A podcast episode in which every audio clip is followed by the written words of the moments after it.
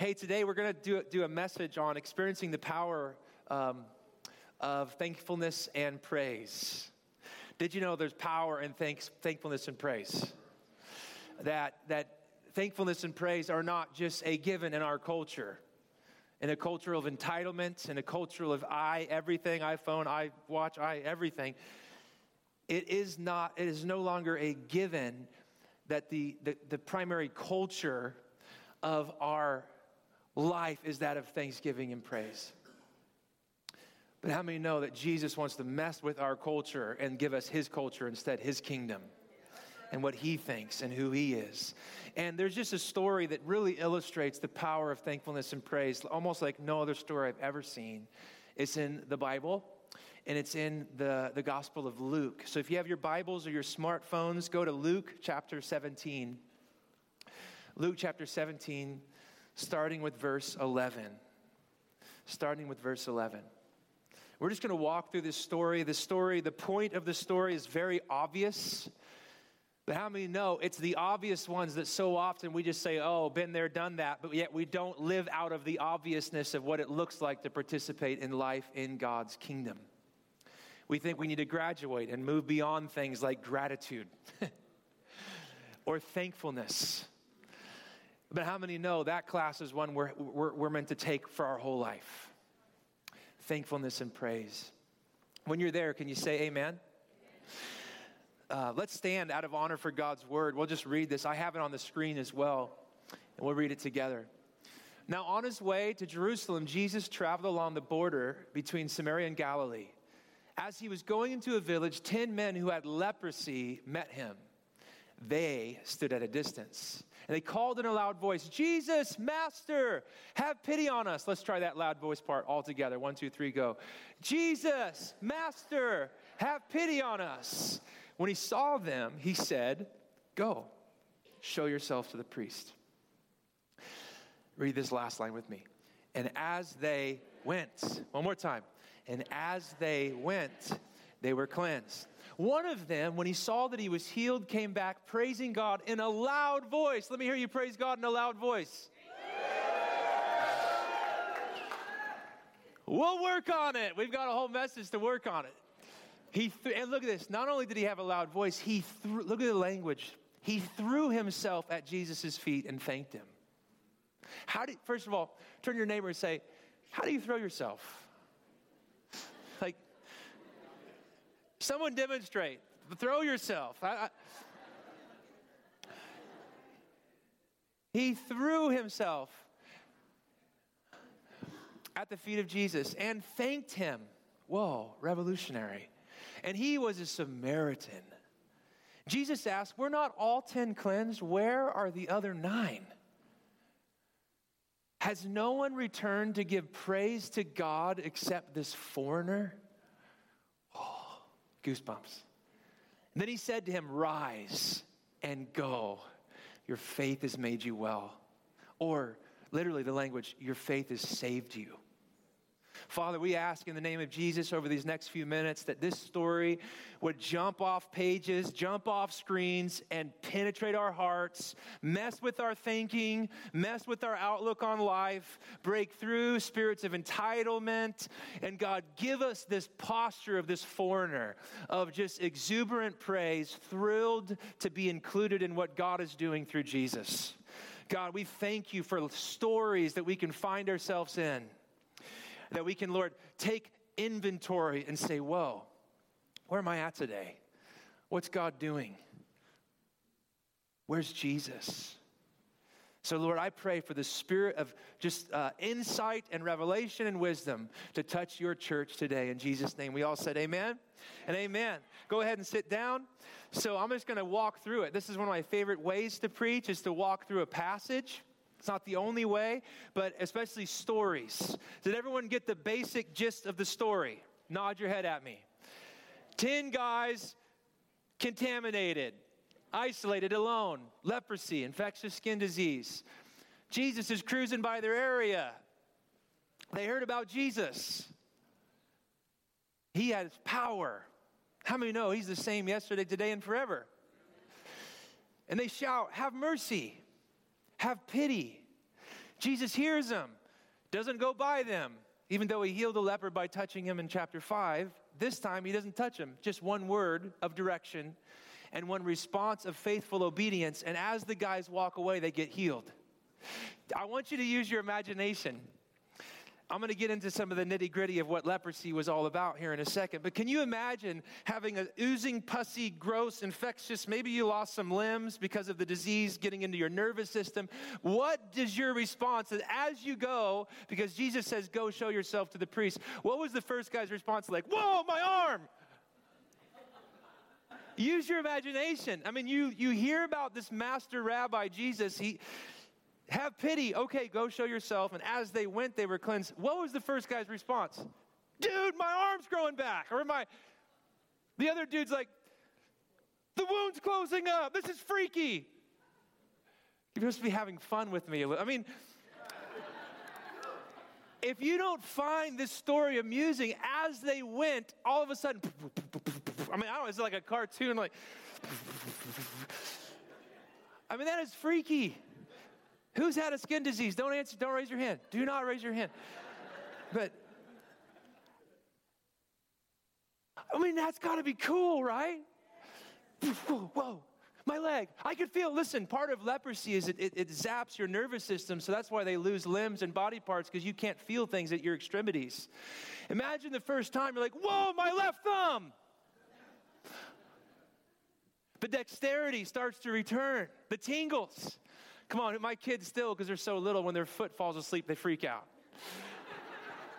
so imagine like feeling the blood finally rushing to your fingers and your toes, and you're like, whoa! Are you getting the story? Just this, the, the, the beauty, the, the unbelievable nature of this story, being shocked by Jesus. Literally. And they all go and they're all cleansed. 10 out of 10. Let me see 10 out of 10. Put your 10. feet. All 10 of them are healed. But you see the story. One out of 10 come back to praise Jesus, right? We're going to get there. That's the story. I just wanted to retell it. I want you to see it. I want you to, I want you to. Has anyone been around Fester? I mean, the smell, I mean, as they go, they start being restored and healed, but only one comes back to thank the one who healed them, right? So let's walk through this. Let's make quick work of this passage. On the way to Jerusalem, Walk with me down this passage. Jesus was going through the region. And, beloved, why was Jesus going to Jerusalem? Not a trick question, and I put it on the screen. He's going to die.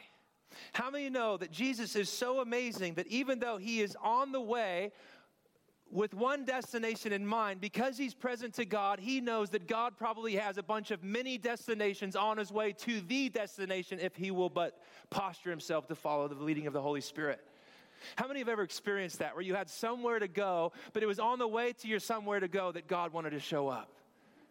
I got one hand raised. Anybody else? How many know that if Jesus is just, he's just, you know, 951, 13, 22, he's resolutely set out for Jerusalem. He knows he's, he was born to die, to give his life as, so that he could, you know, die and we could have salvation and free us and, and, and all these wonderful other things that we'll talk about.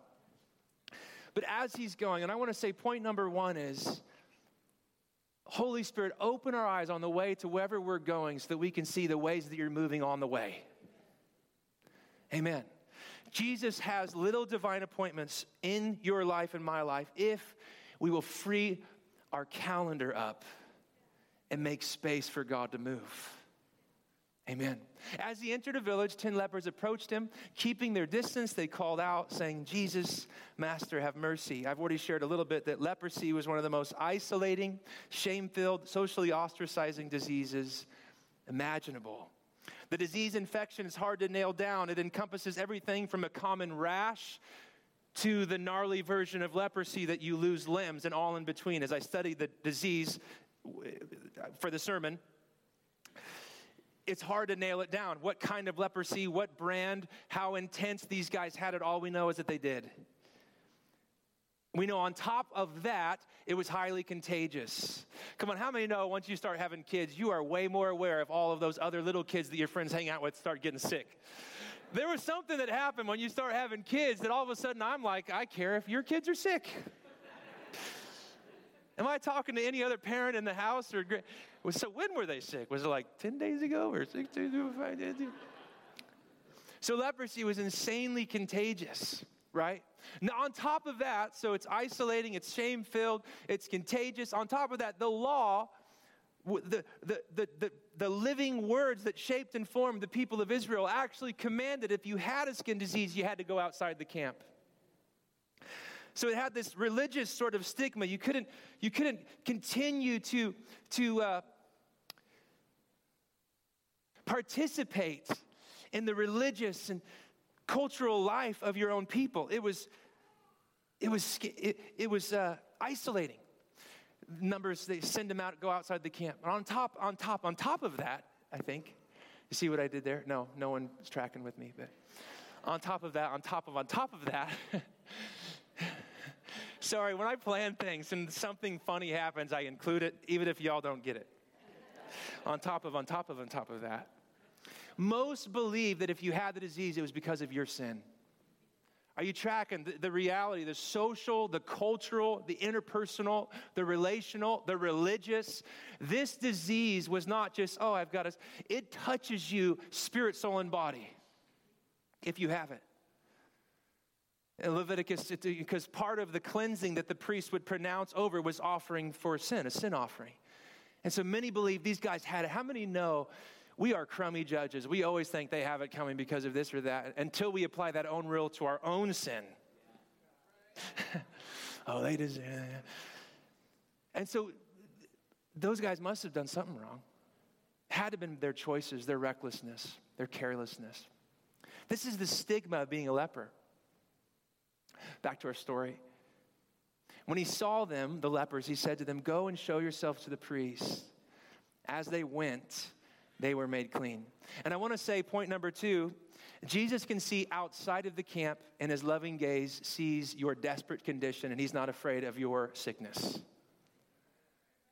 Right, these guys are socially ostracized. They're on the outskirts. We listen, uh, the law demanded in Leviticus 13 and 14 and Numbers 5 that everywhere you went because of this disease and because it was all about uh, sort of uh, ceremonial clean, cleanliness, you had to shout, unclean, unclean, unclean. Imagine having to shout unclean everywhere you went. Are you tracking with what's probably going on in these guys' lives? Deep brokenness, deep shame. Have you been there? Maybe you didn't go out shouting unclean, but everywhere you went, has anyone felt that? Like, man, everywhere, unclean, unclean, unclean. And I want you to know that Jesus, the, the beauty of the gospel is that Jesus doesn't stand on the outside and say, Get your act together, and then you can come to me. No, he comes outside of the camp, Hebrews 13, 12 through 14, in our brokenness and shame and sin, and his love reaches us there. There's no place beyond the reach of his loving gaze. And look at, with one word, Go show yourself to the priest. They went. And did you know that one word received by faith from Jesus can change your whole story? Do I have anyone that would testify today? One word. A word like son. A word like daughter. A word like come. A word like free a word like forgiven. One word from Jesus can change your whole story. And I want you to see this as they went, they were healed. Say it with me. As they went, they were healed. Look at me. As they went, still infected, isolated, and contagious. Did you know that he's not saying, figure out your mess first? Receive my word, put your trust in my word. No matter your condition, you can trust that my word has power to effect the purpose for which I sent it as they went. I don't know how many steps the Bible doesn't tell us after the 15th step or after the first quarter mile or half mile or kilometer or stadia or cubit, whatever measurement they used in Jesus' day. But as they went, still infected, how many know that when we come to Jesus and we begin to come out of our shame and bondage, sometimes our heads and our bodies and our mindsets take many, many weeks or days or months to catch up with what actually happened to us when we trusted in Jesus? How many know sometimes you still feel like, man, I don't really feel that extremity yet because you, spent so much of your life living as a leper, isolated or shame filled. And Jesus says, it doesn't matter what you feel like, trust my word and continue to go. Even in your infection and your contagious state. And some of you may be here today, you're wondering, why am I still stuck? Why is this sin or this habit or this addiction, why is it still a struggle? What's going on? Why can I not break free from its captivity and stranglehold? Why is this relationship still so painful and difficult? Why is there so much drama in my life? Come on, how many hate drama? As they went. Beloved, healing and breakthrough often only come as we move out in obedience, even if it's only a step that we take. God is looking for that step of yes. One step. And many of us are saying, oh, I hear about Jesus, he's passing by. But how many know that word to go and the power behind that word would not be appropriated had the boys not gone out and what they knew and walked in the direction of obedience? And many of us are going, I don't know, I don't know how to get out of that.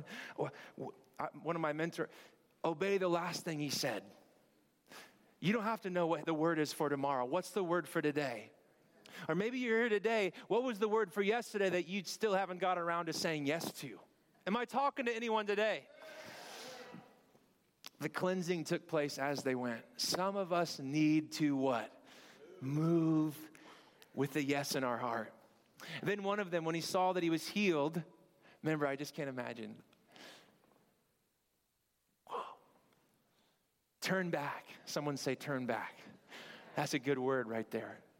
Praising God with a loud voice, he prostrated himself at Jesus' feet and thanked him. One out of 10 thought it'd be a good idea to thank Jesus for healing him. Some of you are like, man, those people. The problem with us on this side of the cross resurrection outpour of the Spirit, we always read ourselves into the good people of the story. we have the luxury. Oh, those primitive, they just missed it. They, come on, somebody, I'm going to preach this morning.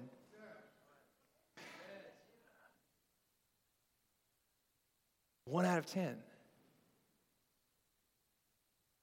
Yet, how many times have I been that stingy little four year old, even though daddy keeps giving gifts? I have gift giving and receiving amnesia, and I forget to stop in the midst of my asking for the next, the bigger, the more, and say, you know what, Father, you are good. Thank you. You see, Jesus can heal your outside, but what Jesus is always after is all of you.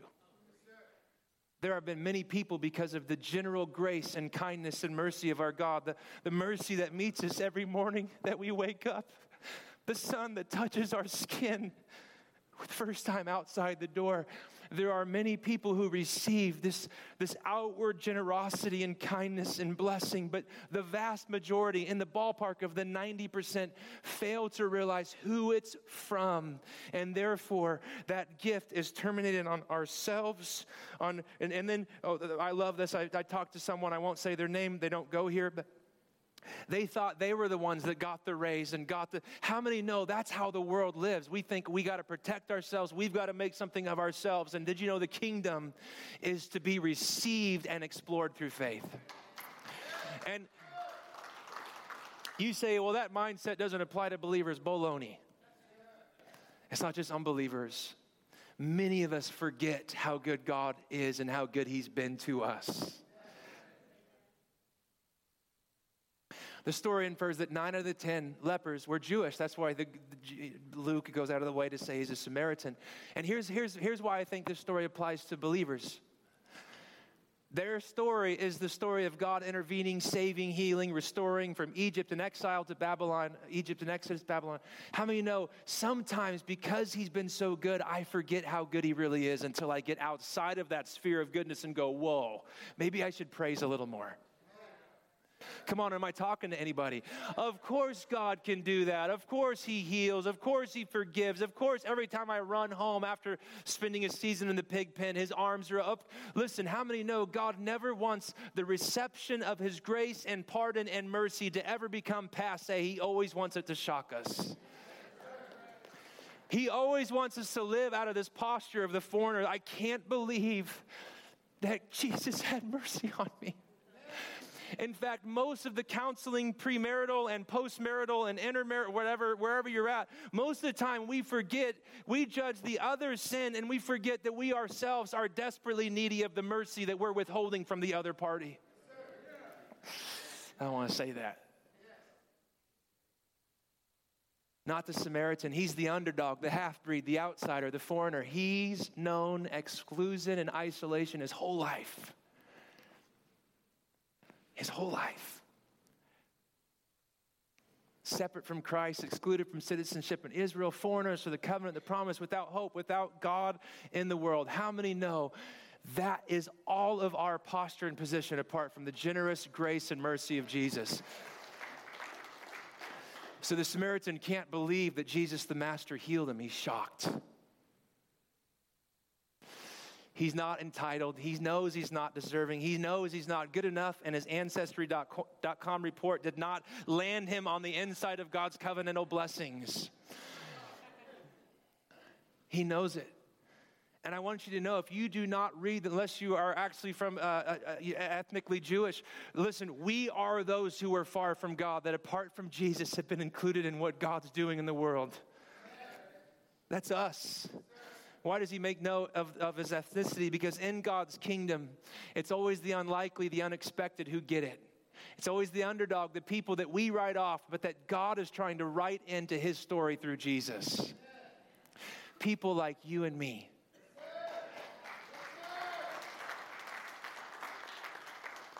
And Jesus asked, We're not all 10 made clean. Where are the other nine? Was none of them found to return and give praise to God except this foreigner. Now, the bummer is we don't live in sort of Jew, uh, Jewish and uh, Samaritan quabbles. So I listened to a sermon of a mentor. Who do you think of when you think, no way they'd be included? Don't say it out loud. One of my guys I listened to said a, a Taliban uh, pedophile. That's how shocking it. Because Samaritan, you and I are like, well, okay. But who in our day would we say there's no way God would forgive and include? I'm not going to fill in the blank for you. But if our vision of the welcoming, radical scope of God's forgiveness and mercy revealed in and through Jesus does not encompass even those we have woefully misestimated the power of God's love and grace to forgive and to heal and to restore. That's what this foreigner, except this foreigner. Who do you write off? Who do I write off? Who do I say there's no way? Everyone else, but not them. And Jesus sort of comes right into that thinking and he confronts us with his mercy. How many know none of us had a leg up on anyone else ever who's ever gotten into the kingdom? Come on, someone needs to hear that. None of us, no matter what side of the street you were born on, no matter what your grades were, none of us had a leg up on entrance into God's kingdom. It was all because of His mercy and grace. There's there's no person who's, I got to step up. Well, I'm not as bad. Anytime we go into that realm, we actually cut ourselves from the grace that's trying to draw us into forgiveness and healing. I can't and the reality is, entitlement's the real disease that needs healing in us.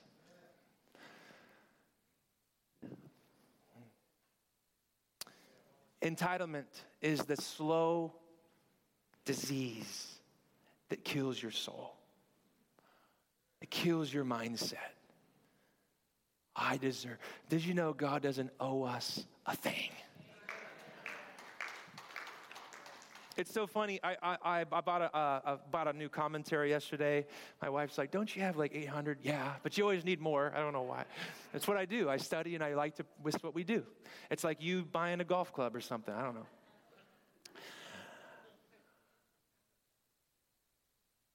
But on iBook, under religion and spirituality, I'm not saying that you shouldn't buy this book, and if you bought it, don't be mad at me. But it's funny, like the number two book in all of iBook is 10 prayers that God has to answer. I'm not hating if you have it. I love that God answers prayer, but anything that says if we do this, this, and this, God has to do this. How many know we're not God in the equation? He is. I'm not, listen, there are kingdom principles. There are repentance precedes breakthrough and refreshment, Acts 3.19. I know how it all sort of semi works. But guys, we never are on the end of God owes me this, this. The only thing we are owed is the penalty for our filthiness and sin. And what he gives us through mercy, grace, redemption, and cleansing and adoption and all of the other beautiful, huge, theologically rich terms, those are all because he's just that good. He is so good.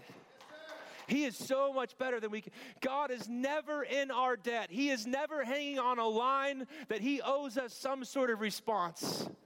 To choose that posture is to put yourself in the place of God, and it's still eating from the forbidden fruit that you think you know better than Him.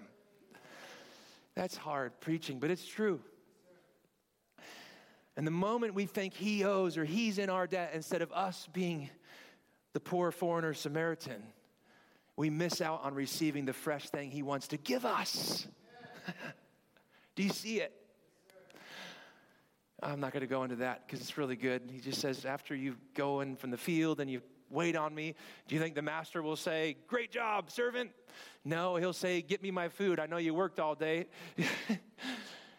Listen, there's like this false teaching. I, am all for identity. I have all of them. I like them memorized. But did you know at the end of the day, we really are servants who we had no right to be included in his kingdom, but because of his love, he invites us in. After you've done all of you, listen, this kills us. This entitlement's that slow disease. When we realize that we, apart from anything, we are unworthy servants, but at least we're serving the living God. I know you're a son and you're adopted and you're royal. I agree with all those other Bible verses too. This is in the Bible too, though. Unworthy servants is an unpopular opinion today, but it is true of all of us who are in Christ. And the Samaritan knew it. All 10 were healed as they went. Whoa! But only one, the one who found himself outside of God's saving story because of his ethnicity, Nine out of 10 settled for being clean, and many people stop here because they think the main problem in their life is situational or circumstantial. This will preach right here. If I, if I just got a little bit better job, if I, man, if that relation, if that person would just get their act together, am I talking to anyone today? If they would, come on, somebody, I'm, am I reading your script today? If, if I just had a little more, if I, how many know God cares about situations, circumstances, and symptoms, but He's always after deeper. The nine out of 10, we're happy. I'm clean. I'm restored to community. I don't have to go around saying unclean, unclean anymore. The priest would give me the word of pardon and restore me to my family life. And how many know those are good things? Those are God ordained, given gift things. But did you know that Jesus wants to touch you beyond just changing your circumstances? He wants to change your nature. He doesn't just want you to be made well with a touch. He wants you to be saved. He wants his redemptive plan and power to touch every fiber of your being, every cell, every DNA strand. He wants it pulsating with his life. One guy comes back, and he doesn't just get made clean, he gets made well. His whole body, his mind, his emotions, he got an upgrade. He got Jesus. And how many of us stop short because we don't take the things God's given us and bring them back to Jesus to say, Man, you're so good. I'm just thankful. I can't believe I even get to be a part of what you're doing. Because in that posture of thankfulness and praise, He wants to pronounce another word over your life you're well. You're whole. What was it that led the foreigner? Remember, fill in the blank of what that, the most scandalous picture, that's what that would evoke in, in Luke's hearers. Foreigner. Well, no way they're included. What was it that led to his transformation? Jesus and a posture of thankfulness and praise. Uh, my wife and I, before we had kids, we vacationed in Kansas. You don't have to feel sorry for us because that's where my whole family's from.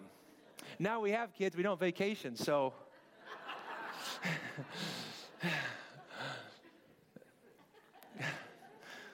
okay, you can feel sorry for us now. But one of my best friends, I won't go there. That would be in the flesh. I want to stay in the spirit. So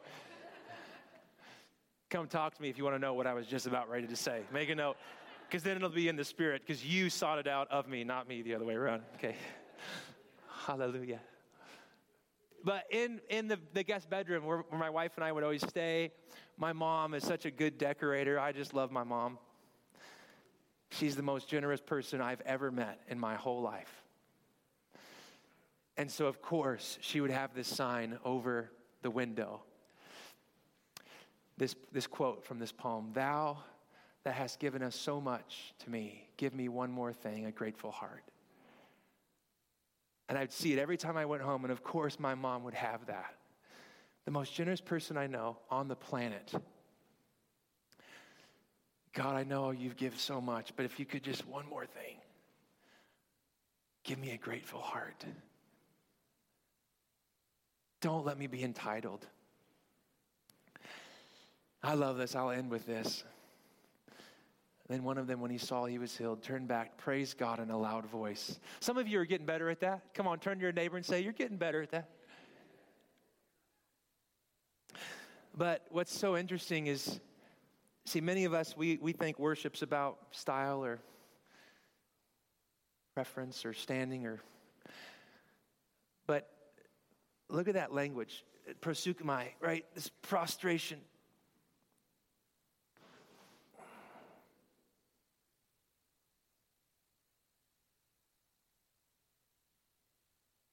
It's hard to think about, I don't know if I like the song or not, or it's not really my style or my thing, but. Are they done yet? Gosh, it goes on forever. The music.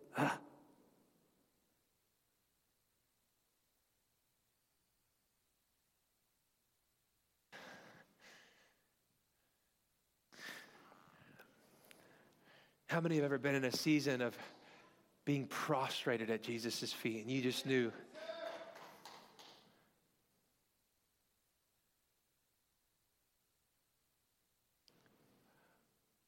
You know what that says to me? The Jesus Master who had mercy is now the Jesus Master.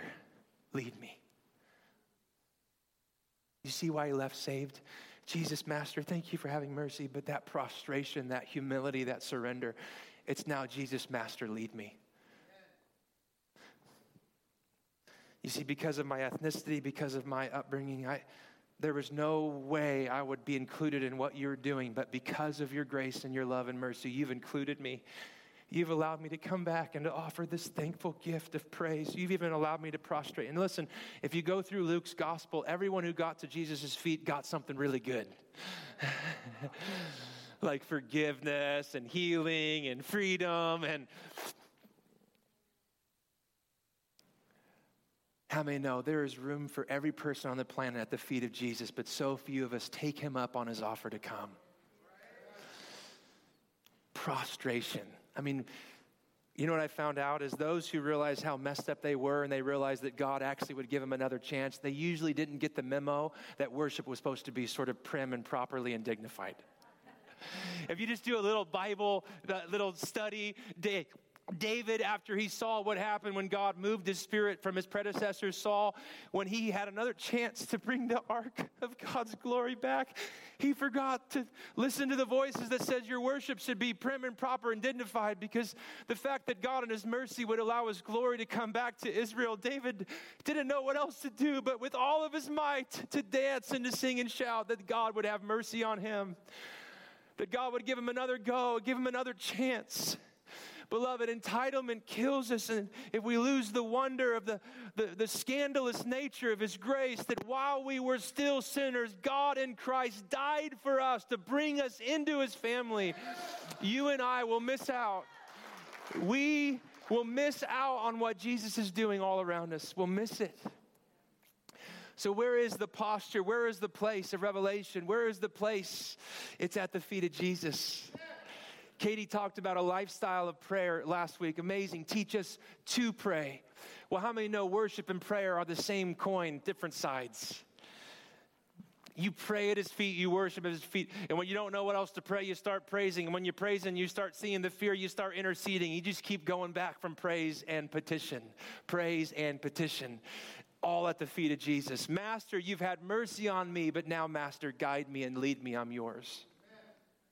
And when we live out of this posture at the feet of Jesus, beloved, transformation never stops.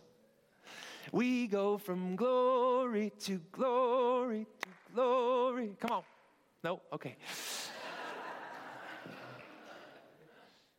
if you live a lifestyle of at the feet of Jesus, his transformation never stops all the way until he splits the sky and all of us take our crowns. All that we ever did, we take those crowns and we throw them at his feet. Between now and that feet session, let's live at his feet. Let's live there. Let's allow the Spirit to kill entitlement, break through our brokenness, let's just come back to Jesus and say, Jesus, you are so good. I can't believe you would include me in what you're doing. I can't believe you would forgive me, that you would heal me, that you would save me, that God, you would allow me even to come into your sphere, your presence, without zapping me.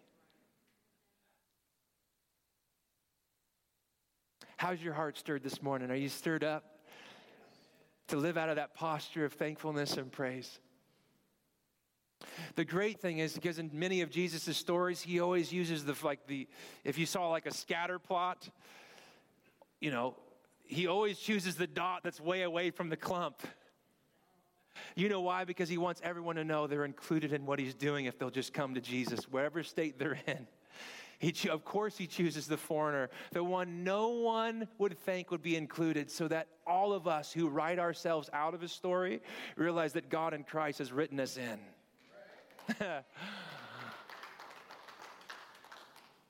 that was a good golf clap. That was good. Not bad. So, yeah, I love the Bible and I love Jesus. He's my favorite.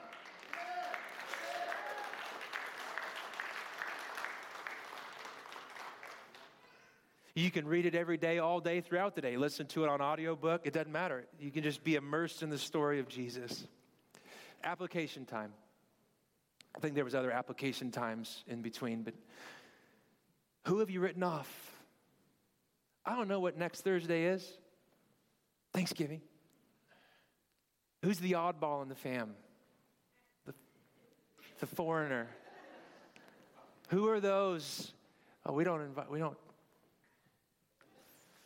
they're the Samaritan in our family.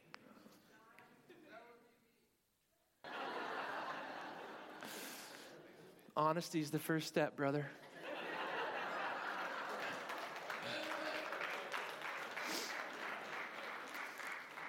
Who have you written off and put in the category as a candidate for God's wrath instead of a candidate for God's mercy and forgiveness?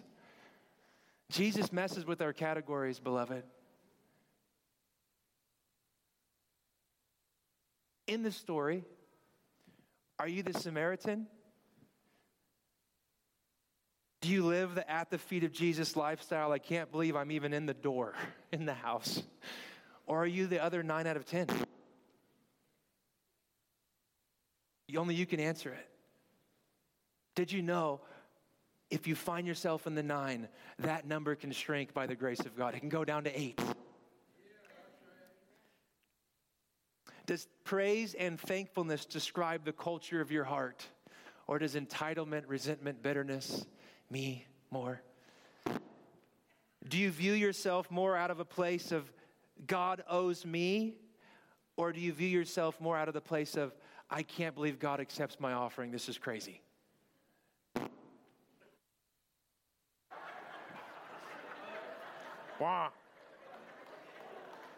Help me out. Crap is going on. Here's a good one. Here's a good one without the huge break. When's the last time you prostrated yourself before Jesus?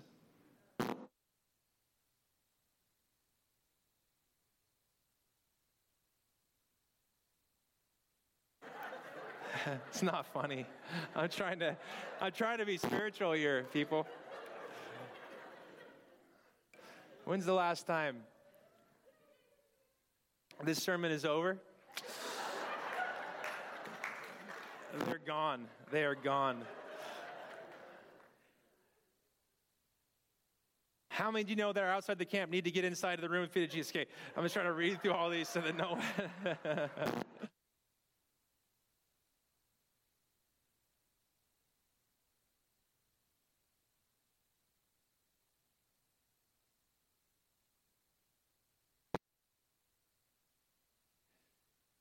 this is amazing. I don't know what you are implying that sound is. I'll let you just have your. let us pray.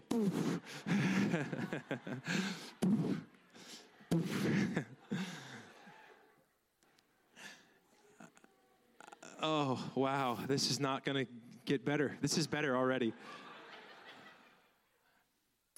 How many how many right now do you know that live outside of the camp?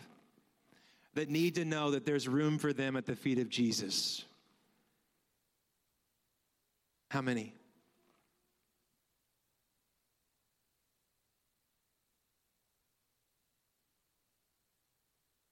I wrote this little poem. I was going to write a song about this passage, but I ran out of time because I had to parent,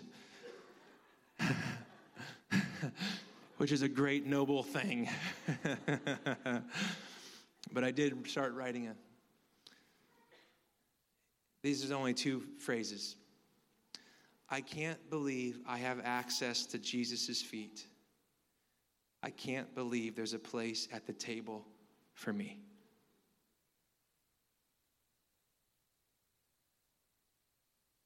And I want you to know that you have access today. Can come to the feet of Jesus. You are invited in. No matter how many people have been writing you off, your whole story can be changed with one word from Jesus. I don't know about you. I want to live at his feet. The second entitlement, he owes me, or if I did all this for you, I just want the Holy Spirit to go, hey, dude.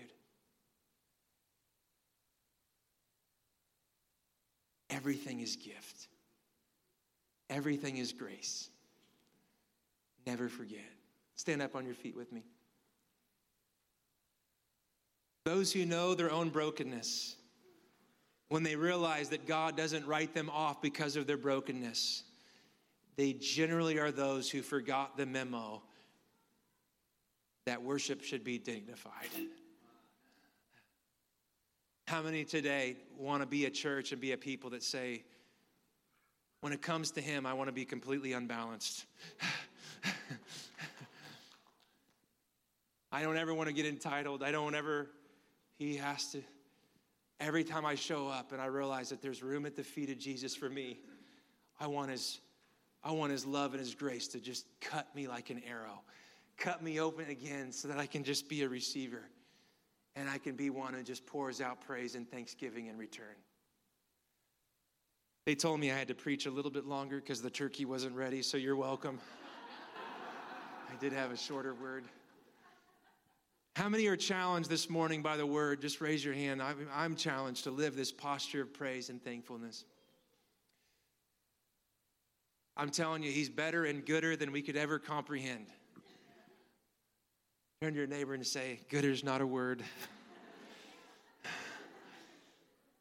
Chad obviously needs to read more books on grammar. Put your hand on your heart.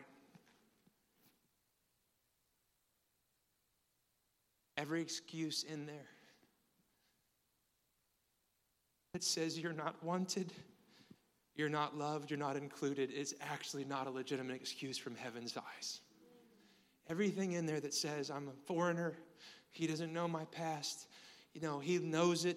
He died for it. He rose and conquered it so that he could give you a new life today. Every excuse in there, it's not an excuse from his eyes. Come to the feet of Jesus. The master who has mercy on us today is also the master who will guide and lead us every step of the way. All we got to do is live at his feet. And his feet smell good. Come on, somebody. Smell like redemption. His feet, he conquered and he crushed the devil. oh, so that whatever barrier there ever was has been broken through. So, right now, just say, Jesus, come into my heart. I want, I want to receive this mercy today. I want to receive this grace. I want to receive this healing. I want to receive the fresh start. I want to receive the do over. I want to receive the, the new identity that doesn't just say I'm clean, but it says I'm saved and I'm whole and I'm well. So, Lord, I pray for my church, the church that is your church, that I'm just a, one of your under shepherds. But Lord, I just declare healing in the heart, healing in the mind, healing in the body, restoration. God, we want to become a church like the Samaritan that lives at the feet of Jesus. And the master who has mercy is the master who will guide and lead us. God, we thank you for the food we're about to eat. Come on, somebody. For the turkey and for the dressing or the stuffing, whatever part of the country you grew up in. For the mashed potatoes. Let's have a moment. The homemade cranberry or the canned cranberry sauce, Lord, we'll forgive them. We love them. God, thank you that the joy of the Lord is our strength.